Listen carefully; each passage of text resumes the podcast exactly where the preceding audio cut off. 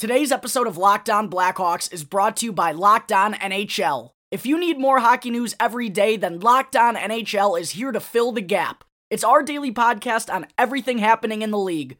Subscribe and listen each day for a quick look at the biggest stories and game recaps on Locked On N H L. Your Locked On Blackhawks, your daily podcast on the Chicago Blackhawks. Part of the Locked On Podcast Network. Your team every day.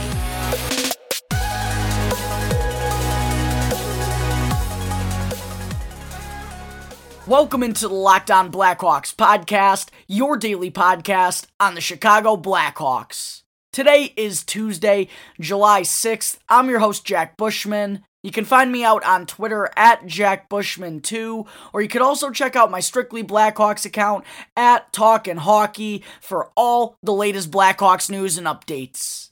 If you like what you're hearing today, then please be sure to go and follow the podcast. You can leave me a review if you want to as well. It's all free wherever you may listen to your podcast, whether that be through Apple Podcasts, Odyssey, Spotify, et cetera. And you'll be able to get the latest episode as soon as it comes out each day.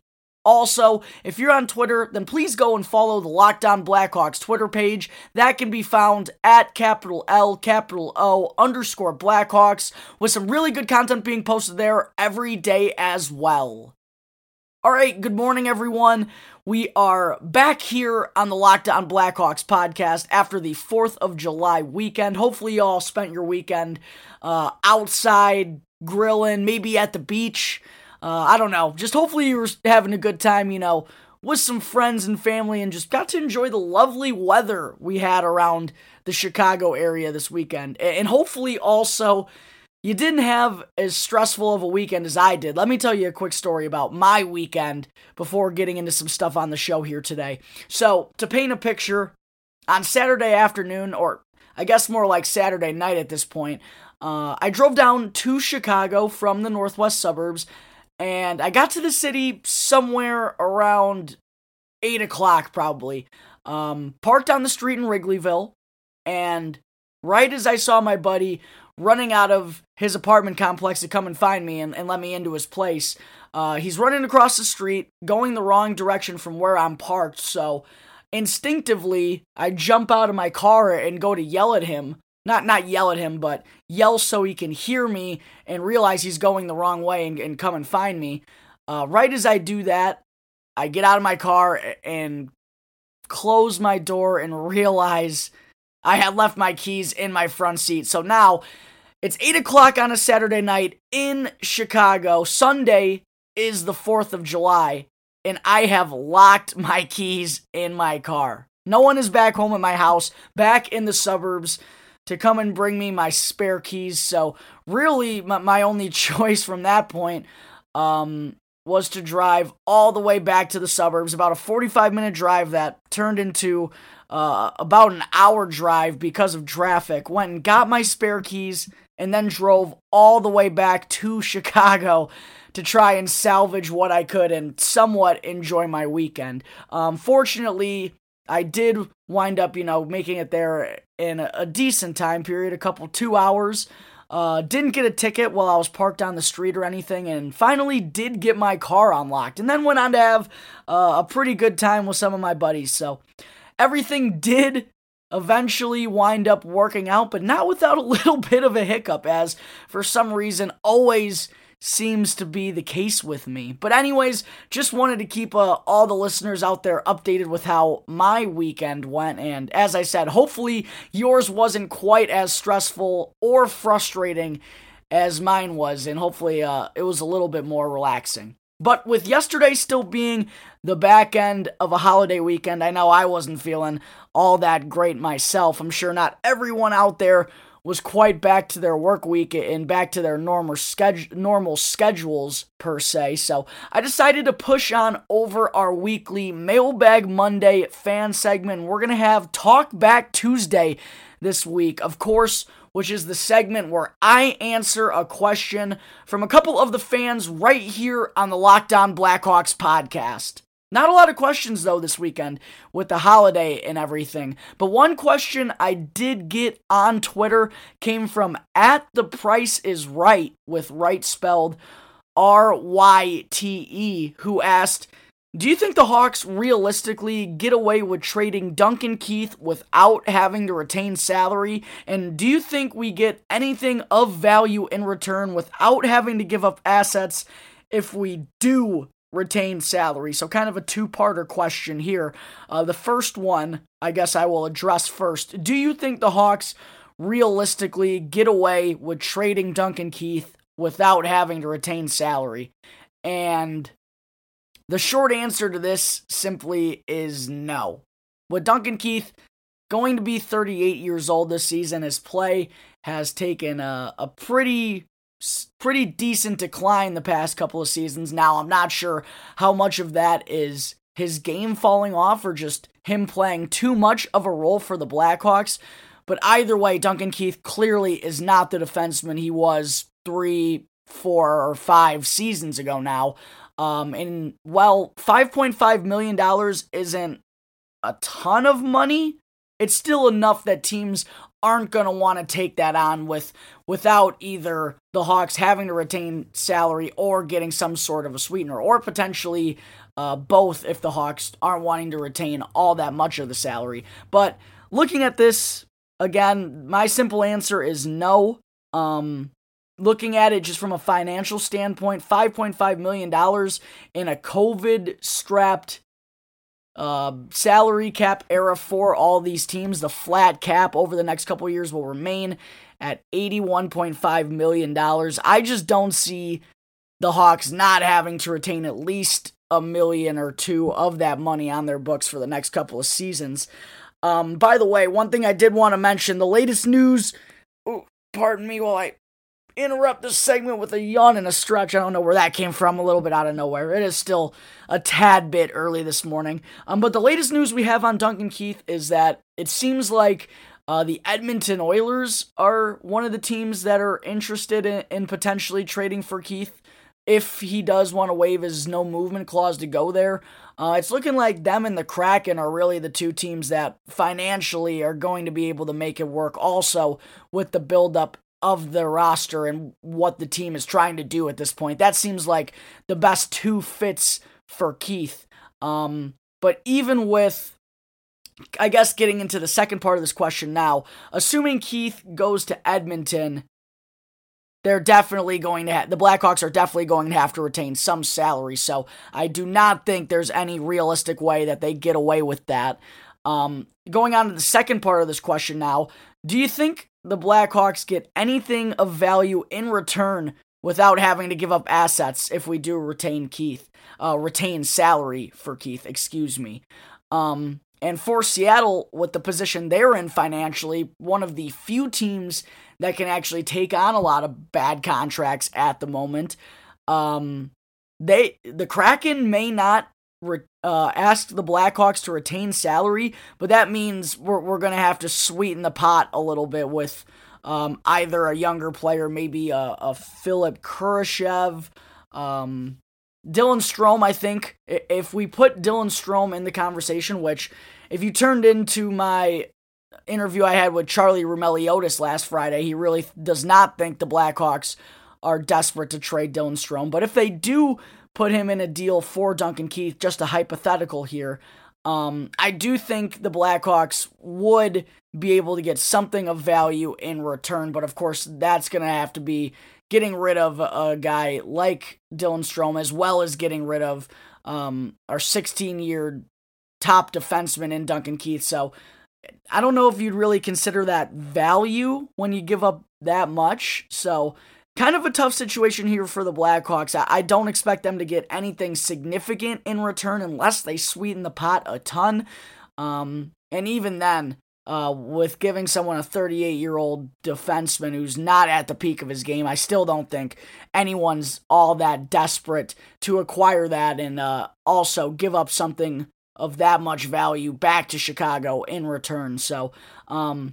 That that's how I feel about the Keith situation, uh, and I'm sure we'll only hear more in the next couple of weeks as more details emerge on this story. The second question I want to answer here today was, it came via email from Caleb Francis. Thank you, Caleb, for reaching out over the weekend. Caleb emailed in to ask, do you think the Blackhawks will use their final forward spot in the Seattle expansion draft on David Kampf? Well, Caleb, it certainly isn't out of the realm of possibility. And as of right now, I think it all just kind of depends on what the Blackhawks decide to do with Vinny Hinostroza and Adam Gaudette, because those three guys, I believe, are the ones in contention for that final forward protection slot. If the Blackhawks do wind up feeling like they don't have the room to bring back Hinostroza and Gaudette, then I do think Kampf winds up being that seventh and last guy in. However, if the Blackhawks are wanting to bring just one of those two guys back, then the conversation gets a little bit more interesting. I personally think I would rather take a shot on keeping Vinny or Gaudette over Kampf, but I will say it's tough for a team in the midst of a rebuild, but there is a ton of value in having a great fourth line face-off winning setter like David Kampf, a guy who can play a major role on the penalty kill and when he's out there is trusted to be able to handle his job and be responsible defensively. Let's not overlook that fact that there is value there. So I'm just not sure if there's value for a team like the Blackhawks at the moment. So Caleb, I kind of see both sides of the spectrum here. I see why they would uh, rather use a spot on one of the other two, but I also see the argument for why they should use it on a guy like David Kampf. So I guess I kind of don't have an answer at the moment, um, but also like the situation with Duncan Keith, I'm sure we're going to hear more in the next couple of weeks before the Seattle expansion draft takes place later this month. Alright, I think that takes care of our Talk Back Tuesday fan segment here on the show. Coming up in just a moment, it's time to get into yet another twenty twenty-one N H L draft profile. But first, I need to talk to you all about rock auto dot com. Rock Auto is a family business that's been serving auto parts customers online for over twenty years. Go to rock auto dot com to shop for auto and body parts from hundreds of different manufacturers. Why would you choose to spend thirty percent, fifty percent, or even as much as one hundred percent more for the exact same auto parts at a chain store or at a new car dealership? Chain stores and car dealerships have different price tiers for professional mechanics and do-it-yourselfers, but rock auto dot com's prices are the same for everybody, and they're always reliably low. The rock auto dot com catalog is also remarkably unique and super easy to navigate. You can quickly see all the parts available for your vehicle, and you can even choose the brands, specifications, and the prices that you prefer.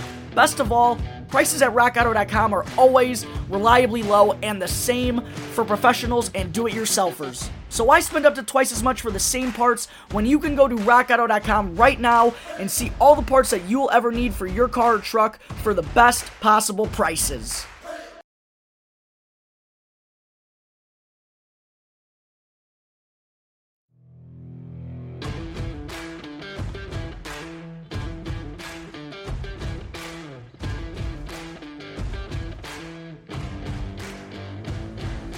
Welcome back to the Locked On Blackhawks podcast. I'm your host, Jack Bushman.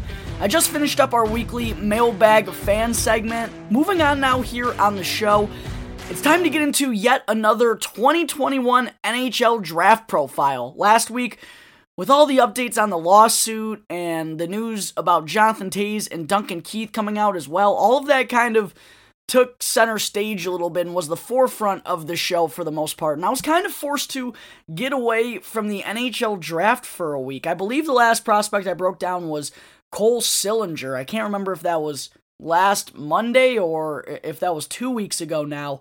But anyways, time to get into our next twenty twenty-one N H L draft profile here on the Locked On Blackhawks podcast. Today, it's time to take a look at eighteen-year-old forward Xavier Bourgault. a six-foot, one hundred seventy pound center who has played his junior career for Shawinigan in the Quebec Major Junior Hockey League, alongside Maverick Bork, who some of you, some of the listeners out there could remember from last year's N H L draft. He was another player that I broke down here on the show, and he wound up getting selected in the first round by the rival Dallas Stars. But for Bourgault, um, he's another kind of wild card here in the first round of the draft this year, because there are some major, like Atu Ratu, there are some major differences in the rankings done by the scouts and the websites for the draft. Some scouts have Bourgault following, falling, excuse me, somewhere in the thirteen through nineteen range. T S N's Bob McKenzie has him at number twenty-one. Uh, Craig Button actually has him down at number twenty-seven. And then some others have him all the way as far back as thirty-five and thirty-seven, which would put him in the second round of the draft. I don't think he's going to fall that hard personally, but I just wanted to show that there are a lot of separate, uh, separate opinions on where Bourgault is going to land in the next couple of weeks. And with the Blackhawks at number eleven, I mean, that could be a little bit early for him, but again, this is a very up-in-the-air draft year, so Uh, wouldn't go as far at all to say that Bourgault is out of the picture. It just could be viewed as a little bit of a reach, potentially, if he does wind up going that early. But breaking down Bourgault's game a little bit, um, as I said earlier, about six foot, one hundred seventy pounds, and so far in his career, he's bounced between playing center and the right wing positions. He certainly does have the playmaking and the vision to be a center at the N H L level, but what's kind of held him back a little bit, or at least in scouts' eyes, is he's not exactly the speediest on his skates, and he also hasn't exactly been known for his defensive play up to this point. I talk about this with a lot of prospects, though. Just because that isn't a strength of their game yet, that doesn't necessarily mean they'll wind up being a poor defensive player at the next level or anything. There's just a little bit more to work on in that area compared to some of the other guys who are in the conversation of being this high of a pick. So speed and lack of a two-way game kind of are the biggest knacks on Bourgault and what could cost him to pl- uh, the potential of playing the center position at the N H L level.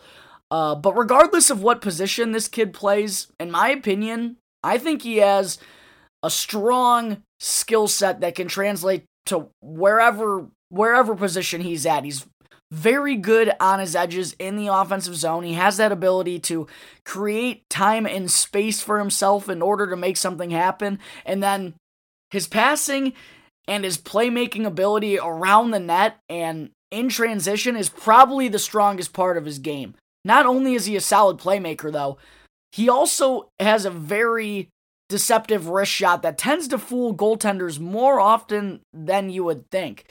He's just a great, he has a knack for making the right play at the right time inside the dots, whether it be makes a, a great extra pass to find one of his teammates wide open for a tap-in in front of the net, or if he knows when to blow it by the glove side of the goaltender. He also uh, has the ability to go and set a screen. He, he's gritty, not afraid of, he's, he won't ever shy away from contact in front of the net. He knows what he has to do to get the job done on the offensive side of things. Um... But I think the part about him that people don't realize is he's more of a gifted goal scorer than he gets credit for. Because going and looking at his numbers, um, this past season for Shawinigan, even though he only got to play in twenty-nine games because of COVID, I believe the team as a whole only played in thirty-six or something like that. Um, but even though Bourgault got to play in just twenty-nine games, he still managed to tally forty points, with twenty of those being goals. Um, and even in the year prior, his second year in the queue with Shawinigan, Bourgault recorded thirty-three goals and thirty-eight assists for seventy-one points in sixty-three games played. So a lot of his work does come from putting the puck in the back of the net as well. And one other thing I also really liked about Bourgault's offensive game is just his his determination and his strong work ethic, because not not only is he really solid on his edges and he's able to turn in a hurry, to turn his back to the defender and protect the puck in order to make make a pass or make a play happen, but he also creates a lot offensively by just winning battles along the boards or getting separation by winning a race to the loose puck. If you go and watch his highlights, not, I mean, not not only does he force a ton of turnovers because of his body position, but he also knows kind of when to crank it into gear to make a play happen. It's kind of weird. I don't I don't really know how to put it into terms. Like, he's not a speedy player, as I mentioned before, but the first couple steps, his acceleration is very sneaky good. He's not going to go on the back check and be racing all over the ice, but he does have a, a solid first couple of strides. And then after that, he he's very good at using his body in order to create some distance from the defender and the puck. And that's the style of play I really believe can translate at any level, especially because you would only expect Bourgault to get stronger and get closer to that two hundred, two hundred pound frame eventually. So that's what I really like about him. He's got that deceptive shot, of course. He's a great playmaker, and he's scrappy in all the areas you want him to be offensively. The concerns here really are just about the the the defensive game and his speed when he has to change directions, which, you know, for a player who, as I mentioned a moment ago, is touted to have great determination and work ethic, for a player who's got those two things, theoretically, then you would believe those two areas shouldn't be that much of a concern going forward if that is, uh, if those things are true. So overall, um, I do think number eleven could be a bit early for Xavier Bourgault to go, um, because I'm just not sure if he has the same offensive upside that others in this projected area do. Um, I'm not sure he's going to be, you know, an insane playmaker in the N H L or a game changer or anything as, you know, like a, a top line staple or a number one piece of the franchise. But I do believe he could be uh, like a very solid top six winger one day if everything pans out for him. Like, he's got the, the grittiness. If he can, if he can figure it out defensively, he could be a very solid second line winger one day. I really believe he plays hard. He's very skillful. I just feel like eleven could be a little too early for Bourgault in this year's draft. But again, a lot of things remain up in the air right now. So, um, I guess we'll just have to wait and see what happens when the twenty twenty-one N H L draft kicks off in just two and a half weeks, ladies and gentlemen. All right, that will take care of forward Xavier Bourgault's twenty twenty-one N H L draft profile. Coming up in just a minute, we still have to get into Vinny Hinostroza's twenty twenty-one season recap. But first, I need to talk to you all about bet online dot a g, your online sportsbook experts, and be sure to use our promo code LOCKEDON, one word in all caps, to receive a fifty percent welcome bonus on your first deposit. BetOnline is the fastest and easiest way to bet on all your sports action. Major League Baseball is getting into the summer swing. The N B A and N H L playoffs are getting towards the second round. U F C is an all-year-round sport, and you can get all the latest news, odds, and info with BetOnline. They have real-time updated odds and props on almost anything you can imagine. It's seriously the best way to place your bets, and it's also free to sign up. So don't sit on the sidelines anymore. Head on over to the website, or you can also use your mobile device to sign up today. And be sure to use our exclusive promo code LOCKEDON, that's one word in all caps, to receive a fifty percent welcome bonus on your first deposit. Bet Online, your online sportsbook experts.